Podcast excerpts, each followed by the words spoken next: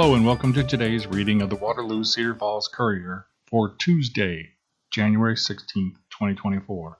I'm your reader, Scott Splavik, and here's our first story. It's entitled A Central Celebration. Central Middle School shows off renovations at public open house. It's written by Angela Sturm McLaughlin. Future, former, and current students joined faculty members as they celebrated the official opening of Central Middle School with an open house Thursday night. After a year of going to school in a newly built wing of the neighboring Waterloo Career Center, students and staff moved back into Central on January the 4th following their return from winter break. For Principal Ross Bauer, the feedback about the renovated building is something to marvel at. It's a space that we are really proud of already, he said. For the students and staff, it means a lot. We've only been here a week, but everything is really fitting our needs. Remodeling of the school was initially approved in April of 2021 when the Board of Education approved a nearly $29 million contract to both build and annex the Career Center and renovate Central.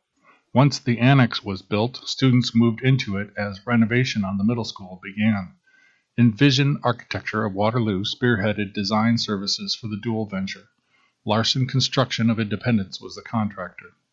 Changes to the school include more of an open air plan throughout the facility. Speakers in the ceiling allow each teacher to use a microphone to speak to students.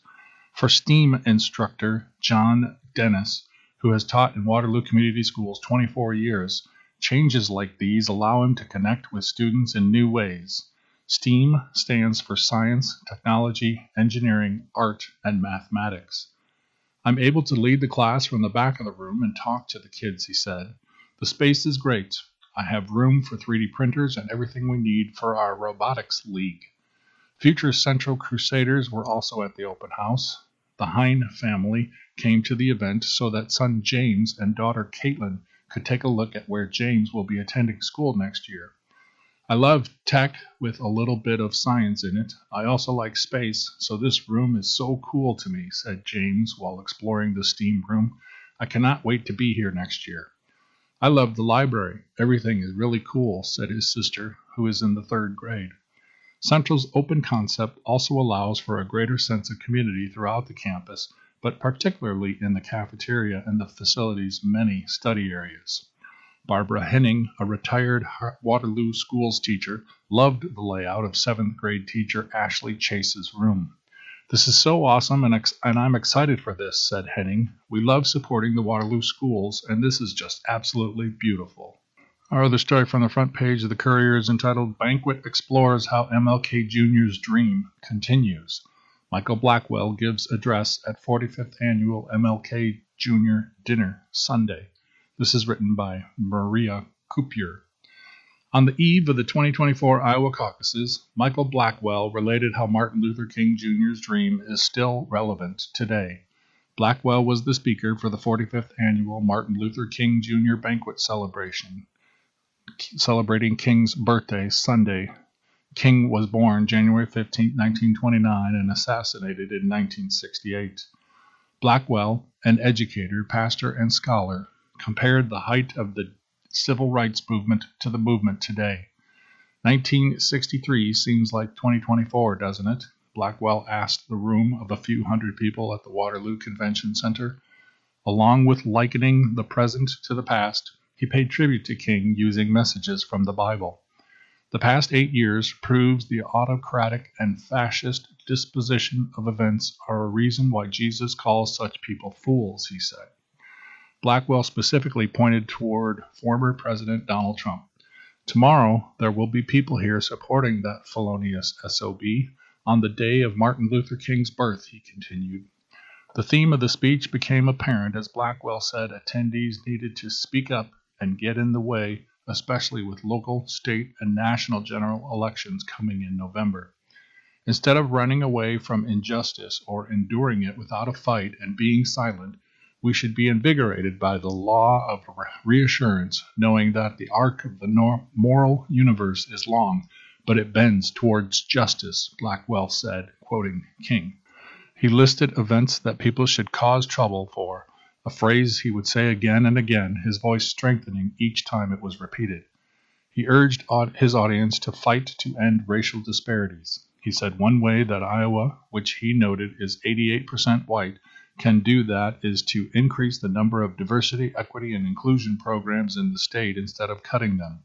In November, the Iowa Board of Regents, which runs the three public universities, voted to eliminate DEI positions not required by laws or accreditation purposes under guidance of a law passed by the legislature in 2023.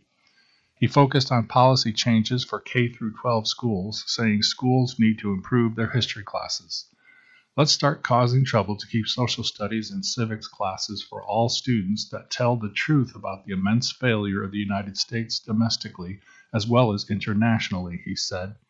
Let's start causing problems to stop the banning of books in a state that keeps up the propaganda.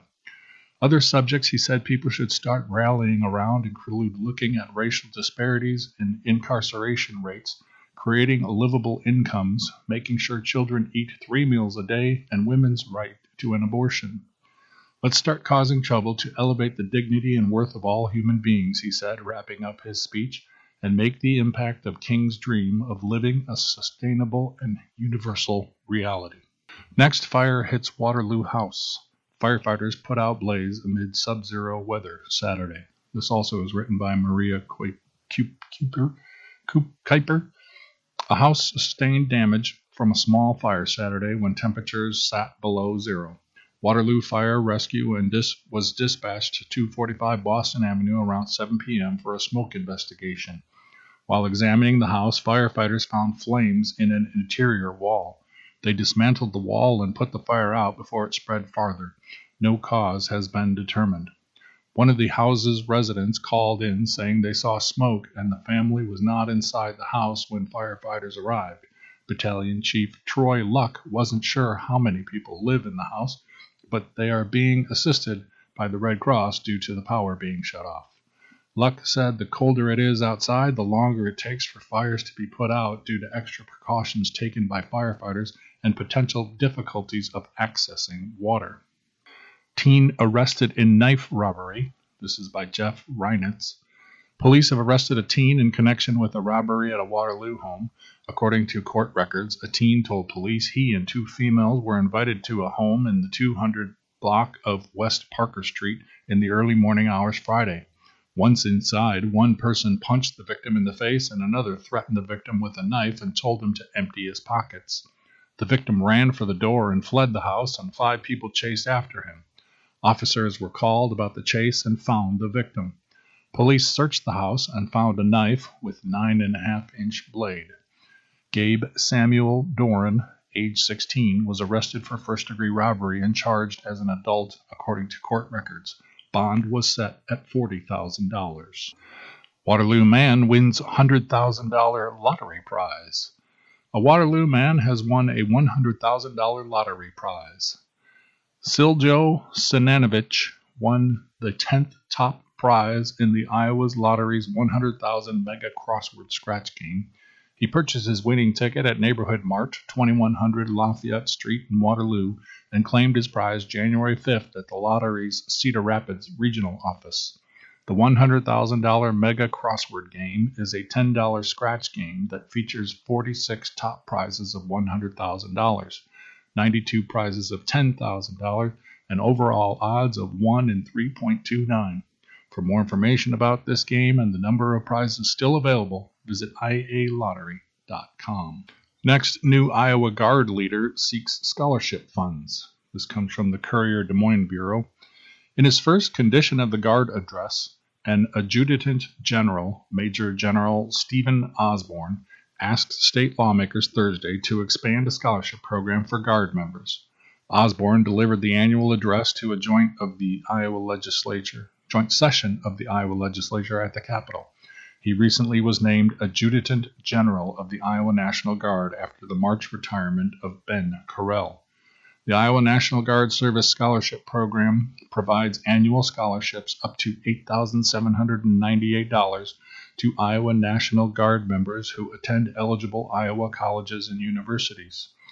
Osborne told state lawmakers he is seeking to modify the scholarship program to expand its reach and create an opportunity for Guard members to receive a post secondary certificate or competency based credentials. Osborne called the scholarship program an incredible benefit for Iowans to gain a college education while serving in the Iowa National Guard. Osborne said one of the reasons he joined the military was because of the college benefits, in addition to a history of military service in his family. His grandfather served in World War I and his father in Korea. Economic development grants. The Enhance Iowa Board awarded nearly $1.8 million in community attraction and tourism grants to four projects. The board, which is a subset of the Iowa Economic Development Authority, awarded $1 million to the Crawford County Recreation and Wellness Center in Denison, $475,000 to a community center in Dune, $200,000 to the Tatanka Ska Trace Trail in Lake Park and Spirit Lake, and $100,000 to a splash pad in Huxley and Senate Democratic leader will not seek reelection. Pam Jochum, the leader of the minority party Democrats in the Iowa Senate, announced Friday she will not seek reelection in 2024. Jochum, age 69, has represented Dubuque in the Iowa legislature since 1993. She served eight two year terms in the Iowa House before being elected to the Iowa Senate in 2008. In 2012, she became the first female Democrat to serve as Iowa Senate President.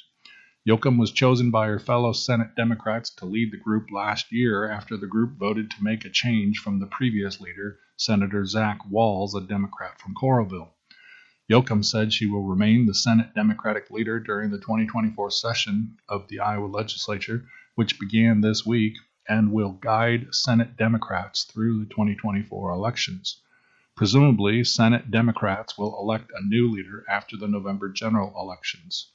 In a statement, Jochum thanked the people of Dubuque for electing her to the Iowa legislature, calling her time there an honor and privilege. I'm excited to pass the torch to the next generation of leaders who will champion a brighter future for Iowa. Opting not to seek reelection to Senate District 36, I am creating space for press, fresh perspectives to guide our state forward, Jochum said in the statement. In her statement, Jochum highlighted what she believes are some of her legislative accomplishments. Among them is Iowa's version of Medicaid expansion, which Jochum helped negotiate in 2013 while the Iowa legislature was under divided party control. Our next story is entitled Zuri's Taco Bar, a Latin American Laboratory. It's written by Andy Milone of the Courier. There's a new restaurant moving into a formerly iconic spot on College Hill, but the new owners see the future destination giving off the vibes not of an Iowa college town, but countries like Guatemala, Colombia, and Peru. They say customers will feel, metaphorically, like they took a flight to Latin America because of the foods, drinks, decorations, people, and ambiance they'll experience.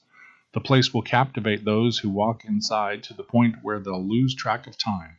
Patrons may think they'll only spend a half hour there for lunch and find themselves three there for several hours.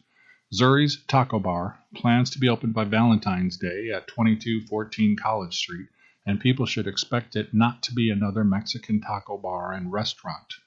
It Zuri, Zuri Aristegui of Cedar Falls is working to open the Latin American restaurant inside a space that's been empty for more than two years but was well known previously by the University of Northern Iowa faithful and greater community for more than 50 years before that.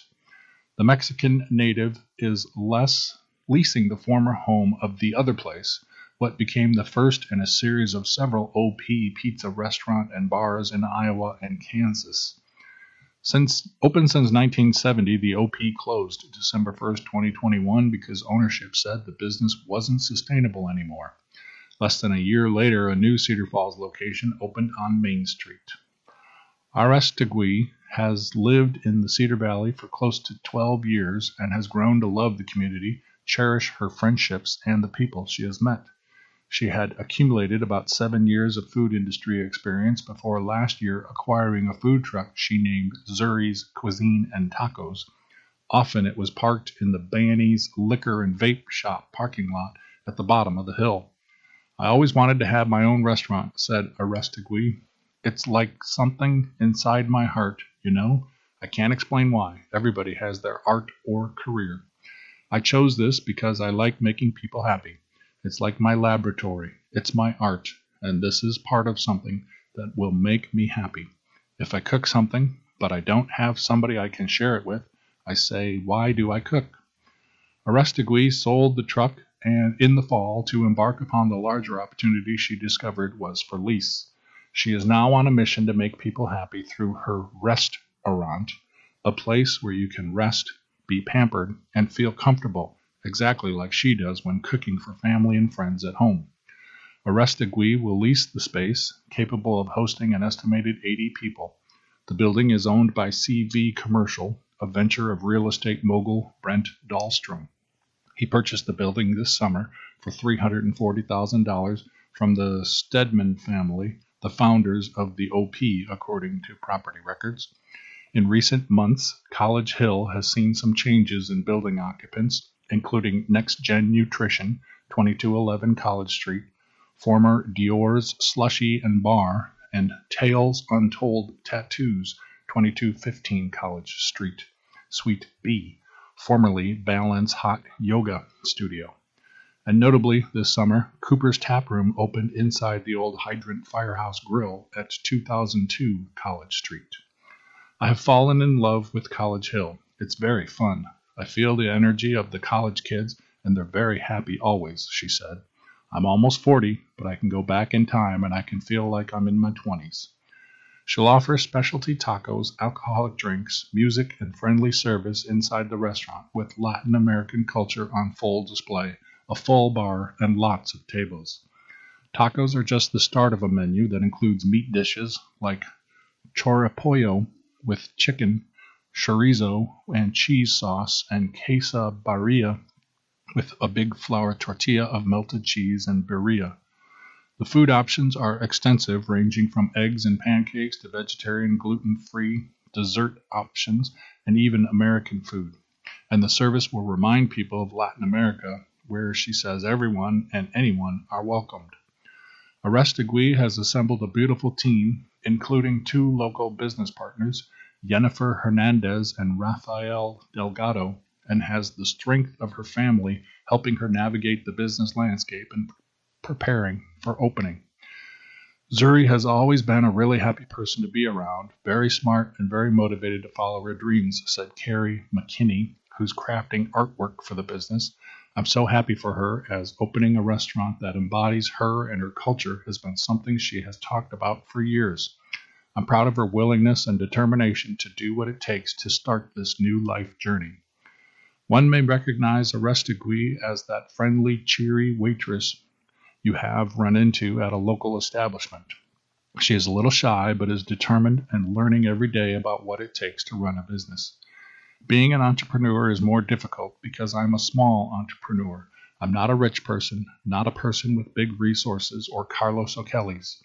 In this journey, I learned a lot of different things. I keep learning every day, she said.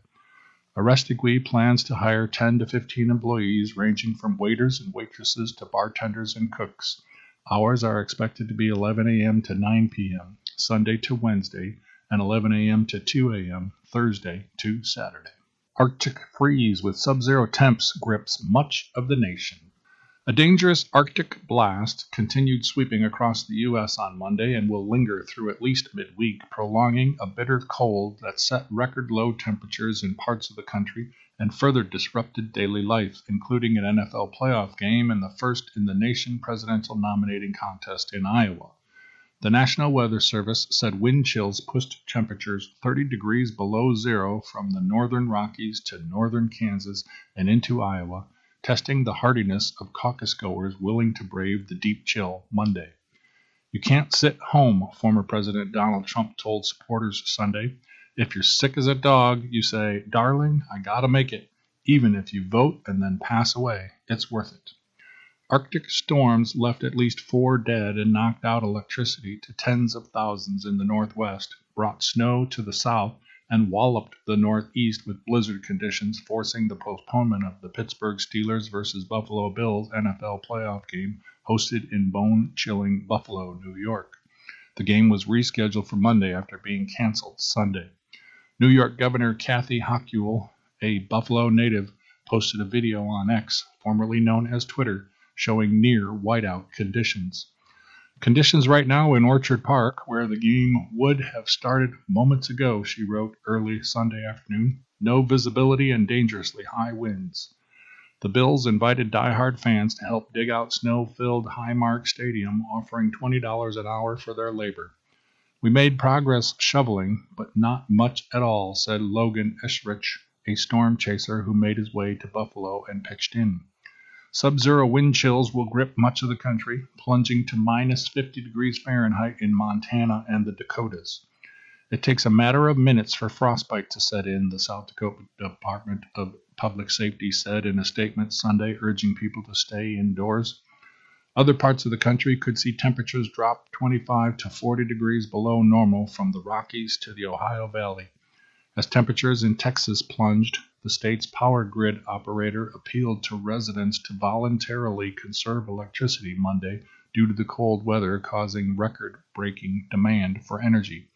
A deadly freeze in 2021 left millions of Texans without power, but state officials this week expressed confidence about the grid's reliability as the cold front approached. Freezing rain is expected to pelt parts of the southern plains and southern Appalachians. Even places like Florida won't be spared from the turbulent weather, with forecasts predicting showers and thunderstorms Monday into Tuesday. In Oregon, more than 97,000 homes and businesses were without electricity most of them in the Portland metro area, a day after high winds and a mix of snow and ice brought down trees and power lines.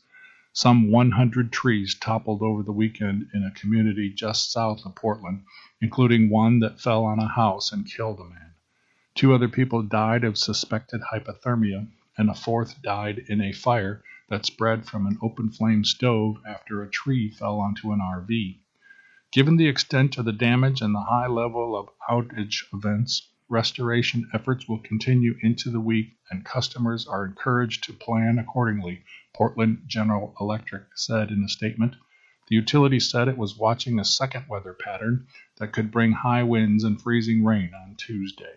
Now we come to an article entitled Uncomfortable Convergence Law Enforcement's Link to Mental Health Systems Subject of Sheriff's Book. It's written by Holland, Holly Hudson Hill of the Courier.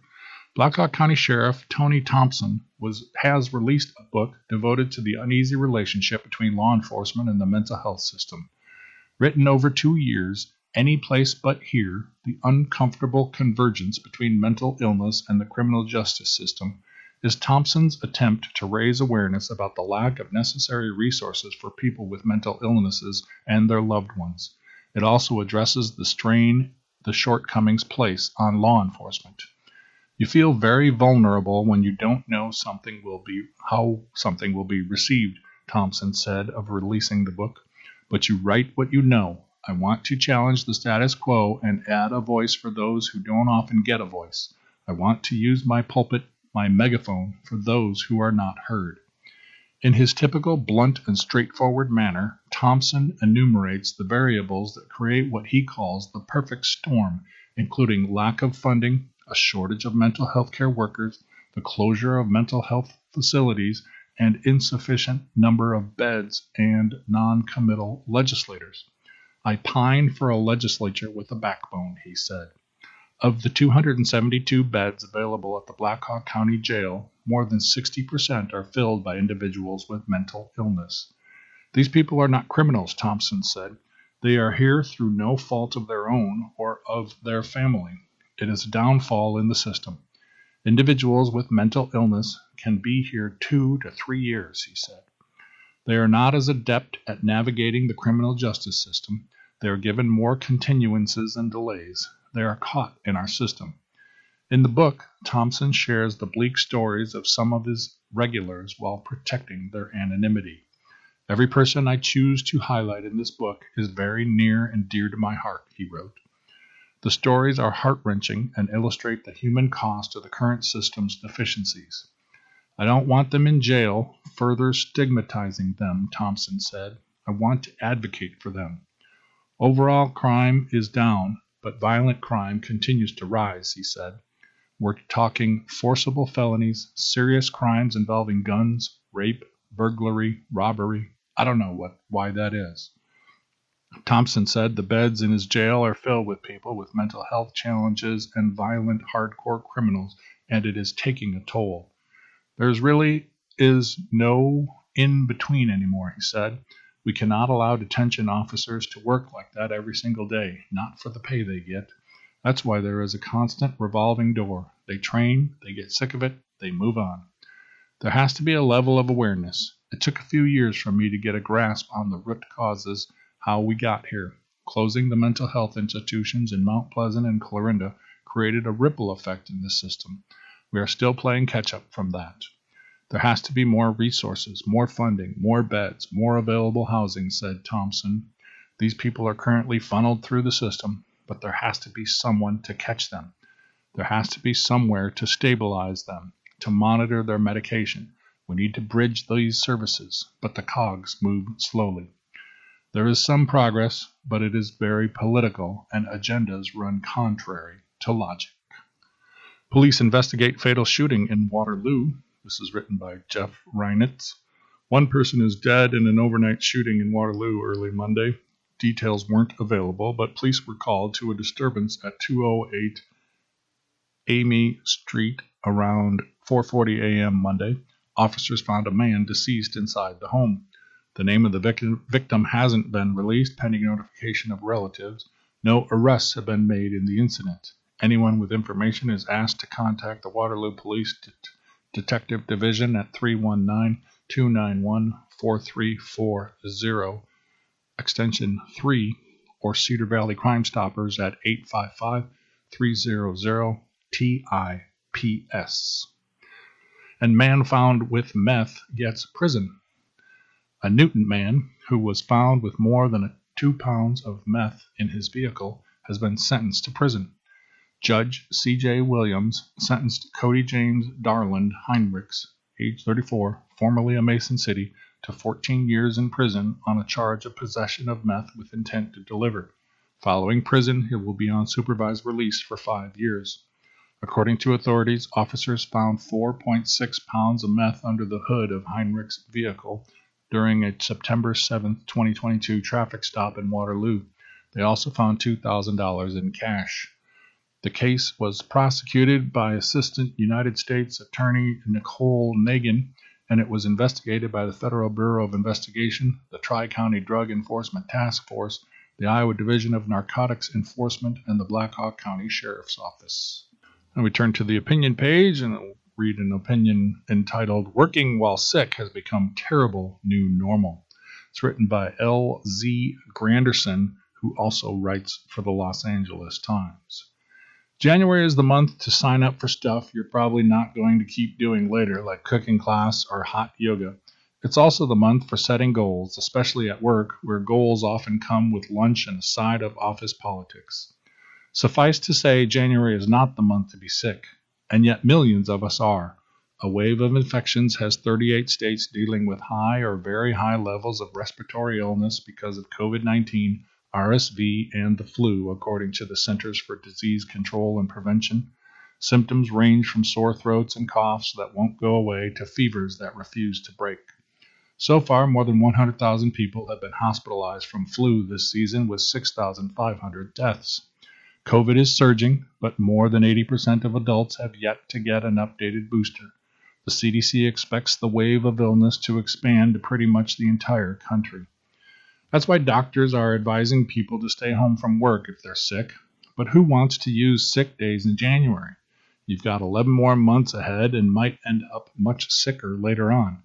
Besides, what does too sick, too sick to come to the office even mean for workers who can do their jobs remotely? If you're too sick to go to the office, that should mean too sick to work. Yet we work because we're not that sick. We're something in between. A glitch is in the hybrid work life. Before the pandemic, staying home from work meant something. You were out sick, people knew, friends would show concern. In a cutthroat workplace, maybe rivals would take note of how many days you miss and see signs of weakness to exploit. So I've heard, anyway. Since the pandemic began and so many people have worked remotely, staying home from work means much less. It's harder for folks who can work remotely to justify using a sick day because technology makes it so easy to limp along through our tasks when we should be resting. It's an unspoken norm that benefits capital, regardless of how much sick time workers theoretically can take. This current wave of illness has many hybrid employees in this weird limbo where we're just producing enough to keep going, but we're sick and probably should stop. But how do you tell your supervisor you can't work from home when while ill? when we all just saw civilization work through a global pandemic. And even if you did take a legit sick day off, chances are you still check email or Slack because technology is so addictive. And we just love to scroll. That's how I learned 2024 is an eight year in numerology. When you add each digit in 2024, you reach a total of eight, making this an auspicious year to take action. Go after your dreams except many of us are starting this eight year sick. And those who can work from home are probably going to do so despite not feeling well, because that's the new normal. We worked when we had COVID, we worked with long COVID and brain fog. Now, unless you're in the hospital, you just work. Last year, a record 44% of employees worldwide said they were stressed, according to Gallup, before you start blaming younger generations, the stress level of employees around the world has been steadily climbing for more than a decade. It would seem the more advanced our technology gets, the more stressful work life becomes. So here's a thought for goal setting season. Maybe your ambition for this year should be to take a real day off when you're sick. You're listening to the Waterloo Cedar Falls Courier on IRIS, the Iowa Radio Reading Information Service for the Blind.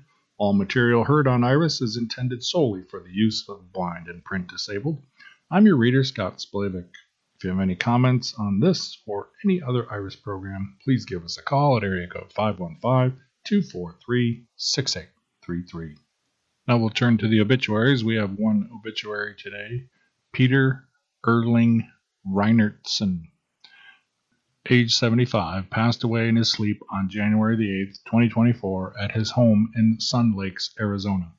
His career in oil and gas marketing took him and his wife Cindy from the suburbs of Minneapolis to Clear Lake, Iowa, and then to Cedar Rapids and Jessup before retiring in Waterloo.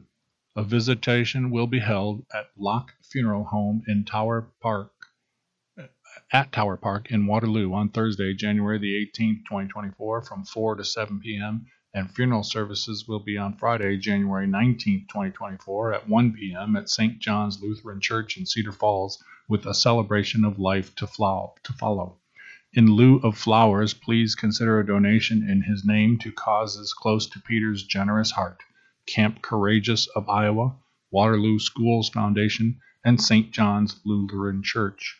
Memories and condolences can be shared at www.lockefuneralservices.com. And we have one, one death notice. Larry Spraggle, or Spragle, age 55 of Waterloo, died Thursday, January the 11th, 2024, at Wellspring Living of Friendship Village in Waterloo. Funeral services 10:30 a.m. Friday, January the 19th at Zion Evangelical Lutheran Church with burial at Garden of Memories Cemetery. Visitation one hour prior to services at the church. www.lockefuneralservices.com. And principal who risked his life in Perry School shooting dies. An Iowa principal who put himself in harm's way to protect students during a school shooting earlier this month died Sunday, a funeral home confirmed. Caldwell Parrish Funeral Home and Crematory confirmed the death of Perry High School principal Dan Marburger after the family announced it on a GoFundMe page. Marburger was critically injured during the January 4th attack, which began in the school's cafeteria as students were gathering for breakfast before class. An 11 year old middle school student was killed in the shooting, and six other people were injured. The 17 year old student who opened fire also died of an apparent self inflicted gunshot. The day after the shooting, the State Department of Public Safety said Marburger acted selflessly and placed himself in harm's way in an apparent effort to protect his students. News of Marburger's death was first posted on a GoFundMe page for his family. The post by Marburger's wife, Elizabeth, said he died at about 8 a.m. Sunday and said Dan lost his battle. He fought hard and gave us 10 days that we will treasure forever. The news that Marburger died triggered a flood of support on the Perry Facebook page, with nearly 200 people posting condolences within the first hour after it was posted. In a Facebook post on the night of the shooting, the principal's daughter, Claire Marburger, called her father a gentle giant and said it wasn't surprising that her father tried to protect his students. In state news, Regents funding pleas rebuffed. Reynolds proposes funding universities far below requests. This is written by Vanessa Miller of the Gazette. Instead of the nearly $40 million appropriations increase Iowa's Board of Regents wanted the legislature to approve for the next budget year, Governor Kim Reynolds has recommended a $12.3 million bump, amounting to a 2.5% increase for each of Iowa's public universities. In making that recommendation as part of her fiscal 2025 budget proposal released this week, Reynolds rejected several specific Regent University requests on top of the general education appropriation asks, including a University of Iowa request for $10 million for a new rural health care partnership to address workforce challenges and the needs of an aging population, and $500,000 more for much needed technology upgrades at the state hygienic lab. Iowa State University's request for an additional $10 million for a STEM workforce initiative aimed at supporting economic development, the state's manufacturing industry, and degree programs producing workers for in demand jobs. And two additional University of Northern Iowa requests one for $500,000 to sustain its community college partnerships and a second for $2.5 million to continue its Educators for Iowa initiative aimed at recruiting more students to the teaching profession. Reynolds' proposal also excluded any funding toward a $1 million request for expanding mental health services on campus that student leaders implored regents to add to their legislative request for funding. Students on our campuses are in significant need of increased accessibility and options for mental health and well being, according to a letter the University of Iowa, Iowa State University, and University of Northern Iowa student governments sent to the regents in September. Increased funding is necessary to better expand counseling services to students, lower wait times to meet with mental health professionals, and broaden options for support to better students' academic and personal needs. When asked about the governor's recommendations, Regents spokesman Josh Lehman said the board thanks Governor Reynolds for her support for Iowa's Regent universities as demonstrated by her FY 2025 budget recommendation. The board appreciates the continuing state appropriations our institutions receive, Lehman said. Iowa's public universities are key drivers to the state's economy and must have the proper level of resources to continue to provide the outstanding education our students deserve. By taking Reynolds' suggestion to increase state support for the university's general education budgets by 2.5%, ignoring the camp other campuses' special requests, the legislature would increase its total regents appropriations from $569.7 million this year to $582 million next year. The legislature also could do something entirely different, as it did last year when it denied the universities any general education increase and instead tied its entire $7.1 million Regents bump to specific programs across the campuses. In Reynolds' $12.3 million appropriations increase proposal for fiscal 2025, which starts in July, she suggested giving each campus a 2.5% general education bump, meaning the University of Iowa would get the most at $5.5 million, followed by $4.4 million for Iowa State University and $2.5 million for the University of Northern Iowa. The Regents had sought $14.8 million more in general education support, with both the University of Iowa and Iowa State University getting $4.5 million increases, and the University of Northern Iowa getting a $5.8 million hike. The University of Northern Iowa increase would have allowed it to keep tuition flat next year. Differentiating tuition and mandatory fees will help the university ensure its costs align with the needs of our students and the state while remaining a reasonable investment for taxpayers according to its appropriations request. In order to be competitive in recruiting students, UNI must continue its efforts to realign the sticker price and net cost of tuition and mandatory fees relative to the state's public research universities. ISU and the UI argued for their respective increases by referencing inflation, demand for competitive salaries, and the need for online programs, bringing courses to place bound students across the state. In making a case for an extra $10 million next year toward a rural health care initiative, UI officials suggested the state actually commit $50 million over five years to build a dynamic and sustainable partnership that will provide increased access and improved health outcomes for Iowans. At $10 million a year, first and second year funds would go toward building a healthcare workforce pipeline. Years three and four would focus on developing and deploying telehealth opportunities to rural communities, and year four and five would continue efforts to recruit and retain workers. UNI's request for $2.5 million more for its Educators for Iowa program targeted a similar concern around training workers for critical jobs. There is a growing teacher shortage in the state and across the nation, according to UNI's request, citing the state's $1.5 million allocation for the same program last year. UNI was able to initiate a number of scholarships to recruit and retain teachers and meet Iowa's critical educator shortage. For FY 2025, UNI requests an additional $2.5 million to continue efforts to recruit more students into the teaching profession.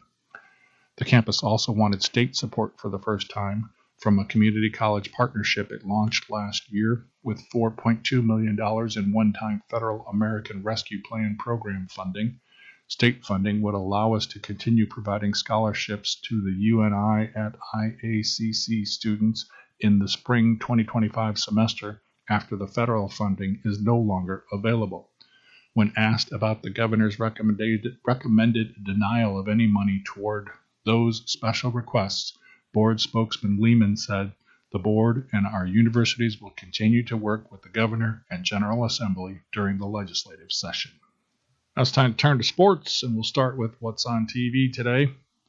Men's college basketball, 5 p.m. on CBS SN. It's Samford at Western Carolina. 5:30 p.m. on FS1. It's Butler at Xavier. 6 p.m. on the ACC network. It's Wake Forest at North Carolina State. ESPN has Florida at Tennessee. ESPN2 has Syracuse at Pittsburgh, and the SEC network has Missouri at Alabama.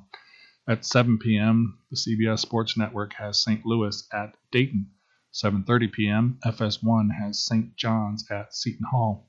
At 8 p.m. on the ACC network, it's Georgia Tech at Clemson. On the Big Ten network, it's Wisconsin at Penn State. ESPN's carrying Kansas at Oklahoma State. ESPNU has Georgia at South Carolina, and the SEC network has Texas A&M at Arkansas. At 9 p.m., it's on CBS SN, it's UNLV at Boise State.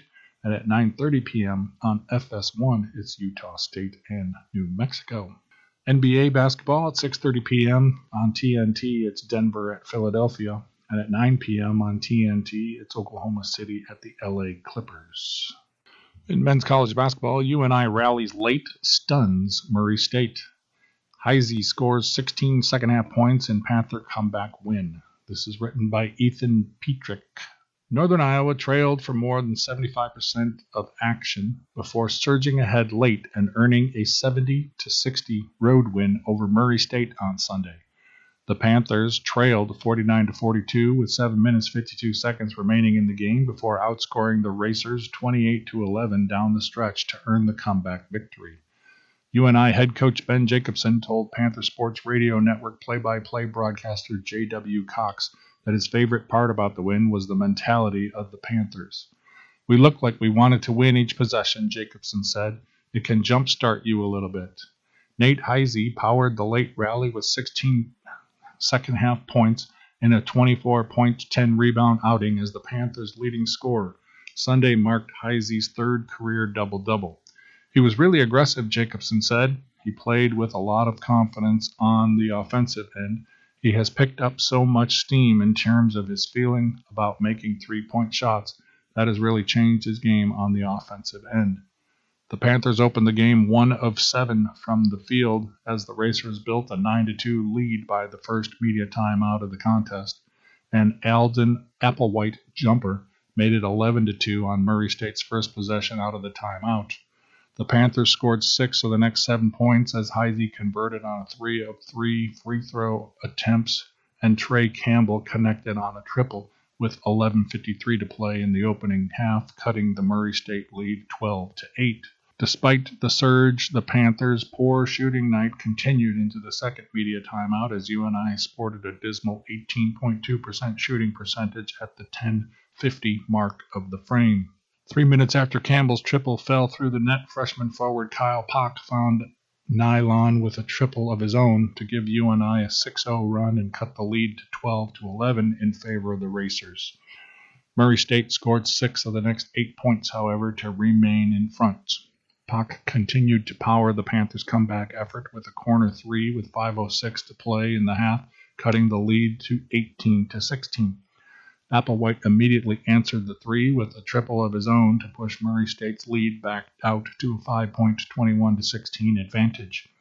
UNI twice cut the lead to one in the final four minutes of the frame as layups from Heise and Michael Duax trimmed the lead to 21-20 and 23-22 respectively. With 107 to go in the half, Heise erased the lead with a step back three from the left wing to knot the game at 25. Murray State managed to take a two-point 27 to 25 lead into the break as Nick Ellington converted on a putback in the final minute before UNI turned over on the final possession. Jacobson described holding the Racers to 27 points in the first half as a good step forward for UNI's defense. I thought we did a much better job of guarding the basketball, keeping the ball in front of us, Jacobson said. There were enough plays. They made some hard shots in the first half. I thought our guys did a good job on four or five plays where we put the middle of our chest on team on them and they had to shoot an 8 foot to 16 foot jump shot that was a hard shot to get to 27 points even on some of the ones they made, I thought we defended them pretty well. According to Heise, who also spoke with Cox after the win, the Panthers' defense helped build their offense as the offense continued to sputter. As long as you get stops, we know our offense is going to start clicking eventually, Heise said. As long as we are able to get stops, our offense will eventually get going. Defense also creates offense for us too in the transition. At the break, Heise led the Panthers with eight points after shooting two of five from the field and three of three from the line. Applewhite matched Heise with eight points on three of six shooting performance, two of two from deep. UNI finished the first half shooting seven of 12 from the field in the final 10 minutes after going two of 12 in the first 10 minutes. After being held scoreless in the first half, Bowen Born drilled a triple 13 seconds into the second half to give UNI its first lead of the game at 29 to 28 advantage. Heise connected on a three-pointer one minute later to put UNI ahead 31 to 29, but a 6-0 Murray State run put the Racers back in front 35-31. UNI managed to knot the game at 35 with 15-12 to play in the second half, but a scoring drought that lasted 3 minutes and 37 seconds allowed the Racers to build a 6-point lead with 11 minutes to play beginning with a three pointer from Campbell with 7.33 to play and ending with Cole Henry layup. The Panthers took a 56 49 lead on a 14 0 run with 3.52 remaining in the game. Heise put the finishing touches on the comeback win with a dunk to put UNI ahead 66 56 with 22 seconds remaining in the contest. In addition to Heise, Pock finished with 10 points for the Panthers. Ellington, Applewhite, and JaCobi Wood scored in double figures for Murray State. Tonight was a night that felt like everything went well in terms of there was not a lull where we usually have a lull at some point in the game, Heise said. We knew what we had to do and we did it. Going forward, we have a tough schedule, so this feels really good, and moving forward, it will give us a lot of confidence. I think this is definitely something to build on. Up next, the Panthers remain out east with a road matchup against Belmont at 8 p.m. on Wednesday night in Nashville, Tennessee. UNI remains in search of its first win over Belmont in program history. The Bruins lead the series 3 to 0, beating the Panthers 90 to 70 earlier this season in Cedar Falls on November the 29th in the MVC opener for both teams. Broadcast coverage of Wednesday night's contest will be provided by CBS Sports Network on TV and the Panthers Sports Radio Network. In women's college basketball, Boffeli returns UNI women roll. Valpo center returned after missing last six Panther games. It's written by Ethan Petrick. Northern Iowa picked up its third consecutive win and the first on the road this season as the Panthers dominated Valparaiso 76 to 52 in Missouri Valley Conference women's basketball action on Sunday. In addition to picking up the third consecutive win, the fourth overall, the UNI received a significant boost in the form of 2023 2024 MVC Preseason Player of the Year, Grace Boffeli, who returned to the starting lineup on Sunday after missing the previous six contests. In her first game back in over six weeks, Boffeli tied for a game high 16 points on 4 of 8 shooting and 8 of 10 from the free throw stripe, while also leading the Panthers with 7 rebounds. Valpo took a 5 0 lead in the first two minutes of action as Ava Interante connected on a triple and Jania Jackson converted on a layup. The Panthers responded with points on the next four possessions, resulting in a 9 0 run. Boffeli sparked the run with a pair of free throws at the 727 mark of the quarter and a layup on the next possessions. Emerson Green put the Panthers in front for the first time in the contest with a catch and shoot trey off a long pass from Maya McDermott. Shateah Wetering capped the run with a fast break layup to give UNI a 9 5 advantage. Navia Jackson stemmed the hot tide for the Beacons with a triple from the wing to cut the lead to one point UNI advantage with 6.02 to play in the quarter. The Panthers produced an 8 0 run over the next three minutes of action. A McDermott three pointer put UNI ahead 20 to 13 at the end of the opening quarter. After forcing a miss on a three pointer on Valpo's opening possession, UNI got a jumper from Green to open the second quarter. A Wetering free throw 30 seconds later gave the Panthers their first 10 point lead of the afternoon as UNI led 23 to 13 with 8.59 to play in the first half. UNI limited the Beacons to seven points in the second quarter and closed the frame on a 13 to 2 run over the final 4 minutes and 44 seconds to head to the locker room with a 38 to 20 lead. At the break, Green led all players with 12 points after shooting a perfect 5 for 5 from the field and 2 of 2 from deep in the first half. The Panthers continued to dominate in the second half, outscoring the Beacons 25 to 14 in the third and closing the frame on a 10 3 run. Leading 63 to 34 at the outset of the fourth quarter, the Panthers coasted to the 24 point win as a trio of Panthers reached double figures. In addition to Boffeli, Green finished with 15, shooting 6 of 7 and 2 of 3 from deep, and McDermott added 11. Sanaya Jackson led Valpo with 16 points on 6 of 8 shooting as the lone beacon to reach double digits. Jackson fouled out of the contest with 6 minutes and 6 seconds 16 seconds left to play in the fourth quarter. Up next, the Panthers host conference leading Murray State at 6 p.m. on Friday in the McLeod Center. Broadcast coverage will be provided by ESPN Plus and the Panthers Sports Radio Network. In college wrestling, Panthers go on the road to down Utah Valley. Northern Iowa braved the winter weather conditions and its opponent, Utah Valley, to score a 32 6 dual victory in Big 12 wrestling action Saturday night. The duel originally was scheduled to be held at the McLeod Center in Cedar Falls, but was moved to the Lied Recreation Center at Iowa State University's practice room after Utah Valley got stuck in Ames, where it wrestled the night before.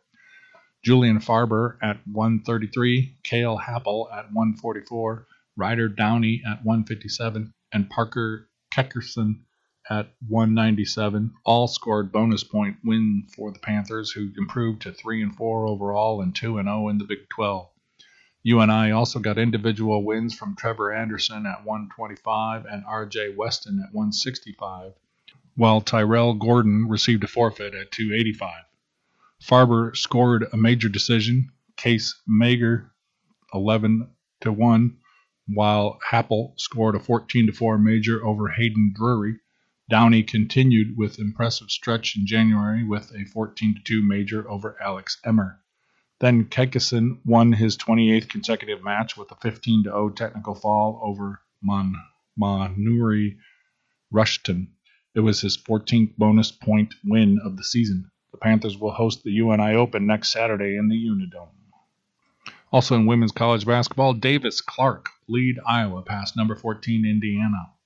Caitlin Clark had 30 points and 11 assists, and Molly Davis added 18 points as number 3 Iowa took sole possession of the Big Ten Conference lead with an 84 57 win over number 14 Indiana on Saturday night. Iowa extended its winning streak to 14 games while snapping the 13 game winning streak of the Hoosiers. Clark, the nation's leading scorer at 31 points per game, didn't need any last second shots like the buzzer beating three pointer that beat the Hoosiers in last year's regular season finale. Instead, she took, shook off a slow start to record her 52nd career double double. The Hawkeyes fed off a crowd of more than 13,000 people who showed up on a night when travel wasn't recommended throughout most of the state because of blizzard like conditions. It turned into another Clark show in front of a national television audience. I mean, it's dangerous outside, and our fans don't care, Bluder said. They're amazing. Next up, the Iowa Hawkeyes will host Wisconsin on Tuesday. That brings us to the end of today's reading of the Waterloo Cedar Falls Courier. I'm your reader, Scott Splavik. Thanks for sharing your time with IRIS, the Iowa Radio Reading Information Service for the Blind.